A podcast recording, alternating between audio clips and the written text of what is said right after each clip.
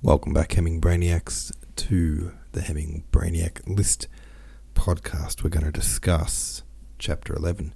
Then we're going to read the last chapter of the book.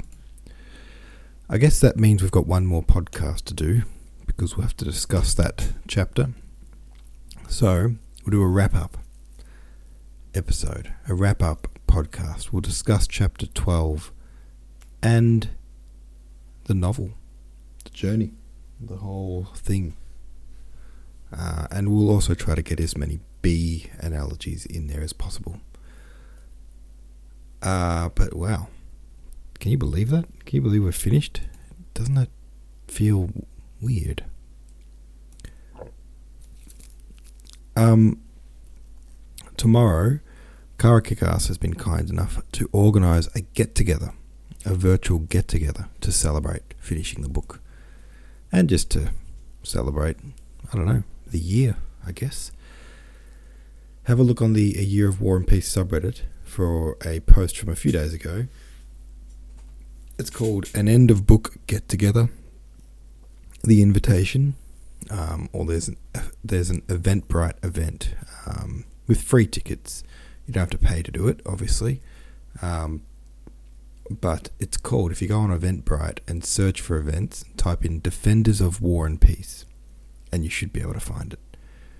So it's, I don't know how to tell you what time it are, what time it is in your local time. But the good thing about Eventbrite is that it translates it into your uh, local time, and that's why Kara Kickass has used Eventbrite to deal with the bookings, because yeah, we don't have to worry about all the different time zones.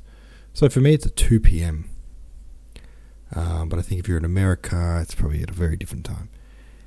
Anywho, um, jump on there, Eventbrite, search for the event, Defenders of War and Peace, and I'll see you there. So it starts, for me, it starts at two p.m. Um, I'm going to be online for from two p.m. Now, the event is scheduled as a twenty-four hour event, but I think, I don't know if that was a mistake or what, because obviously we're not going to be doing a twenty-four hour get-together. Um, so it starts at two p.m. I guess Kara Kickass just put it as a full-day event because they didn't know how long to schedule it for. So, yeah, I'll be there from the start for an hour, maybe two. Um, so, yeah, jump on. I hope to see you there. We'll uh, raise a beer to one another. Chapter eleven. What is your understanding of Tolstoy's argument in this chapter, and what do you think the final chapter will offer us? Oh yeah, sorry, there was another thing I wanted to say before we dive into those discussion prompts. Um, after the wrap-up, we'll be heading, I'll, I'll be heading back over to the Hemingway List subreddit, so if you're not a subscriber there, jump over and subscribe and continue this reading journey with us if you wish to do so. We'll be starting Buddenbrooks uh, on the first of January.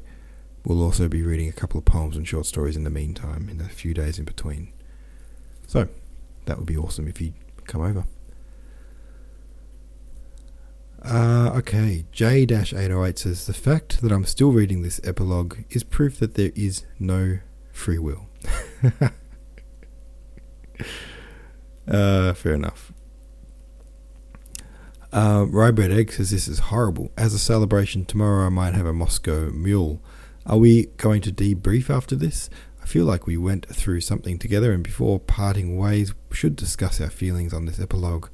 Haha, I will not hold back.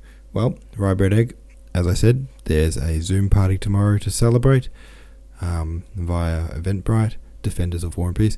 So please do um, come and do not hold back. Give us your, your feelings. F D L P one says, oh no, by moving away from the infinitesimally small to the larger properties of the universe, the chance of one last bee metaphor is dwindling. Yeah, I think... I don't, I, yeah, I don't like your chances. I do not like your chances. Twisted Every Way says, guys, tomorrow we finish. That's all I got to say about this chapter. Um... Kara Kickass says, I think I mustered just about as much as I can say on free will, but let me take this chance to remind people to come to the event tomorrow. We're almost there. And there's a link to the Eventbrite. Um, cool.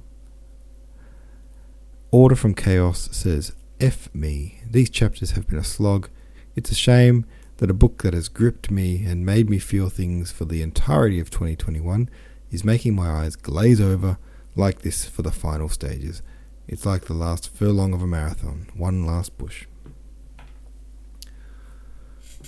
Yep, we're all sharing the same sentiment, but hey, we're one chapter away, and then it's just, then you just cruise through to New Year, you know? The year is done.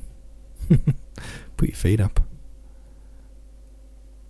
Here we go then. Shall we read it? Chapter twelve. It's really short too.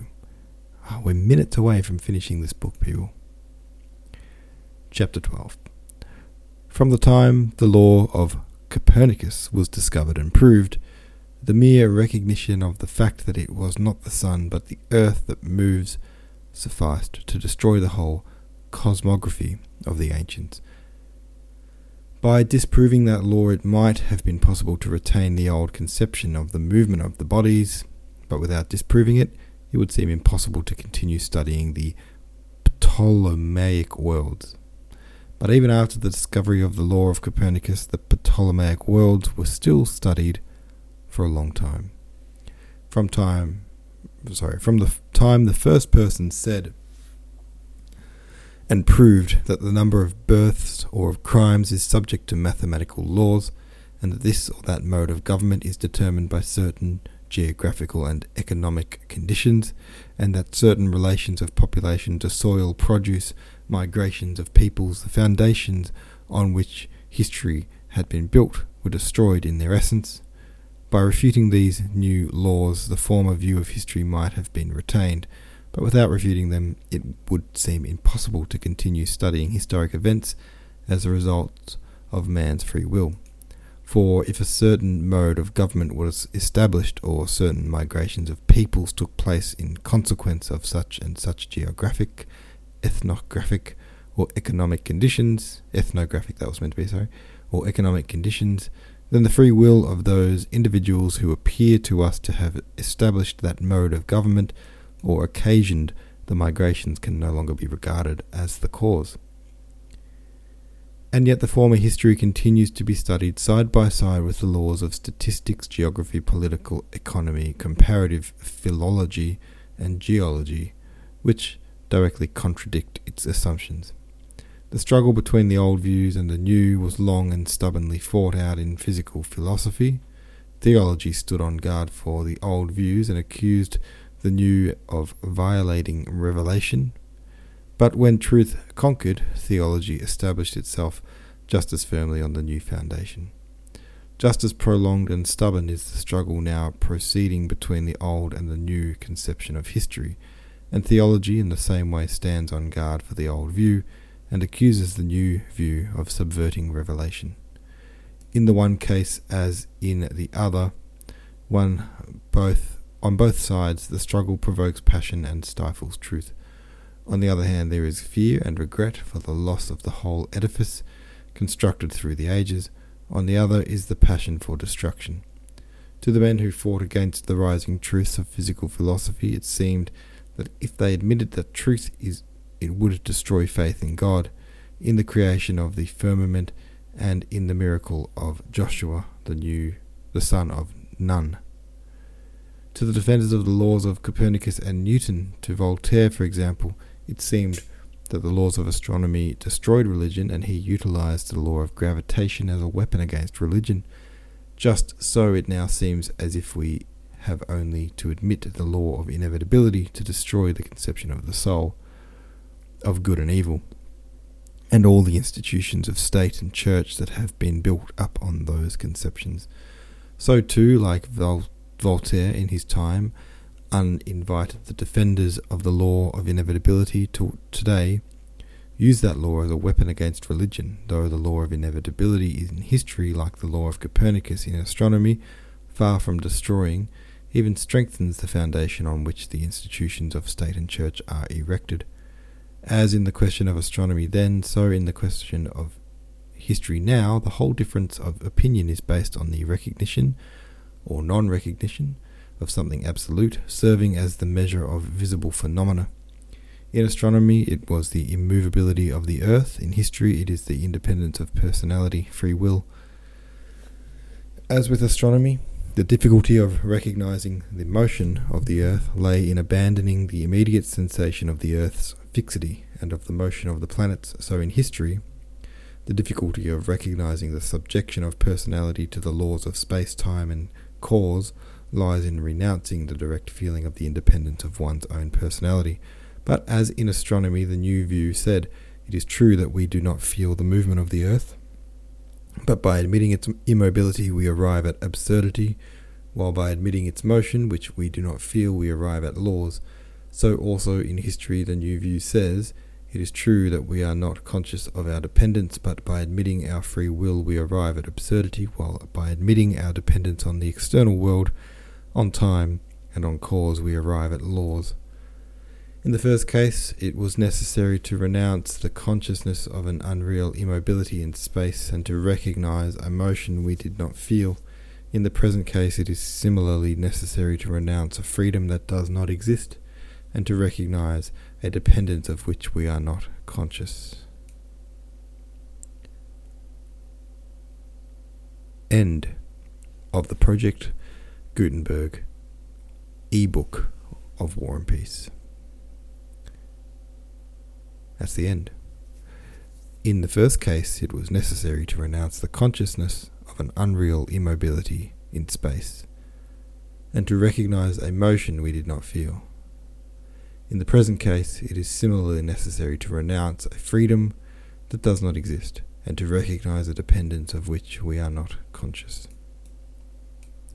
Just thought I'd give you that last line again, because it's, wow, it's the last line of an epic. So, it carries a lot of weight. Alright. How do you feel?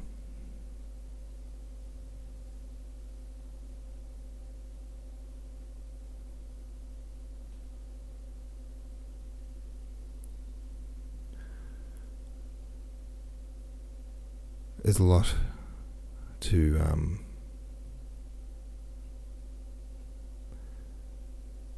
consider in a book like that, but without considering all that, I just ask you that, how do you feel? Alright, hey, thanks for listening, I'll see you tomorrow.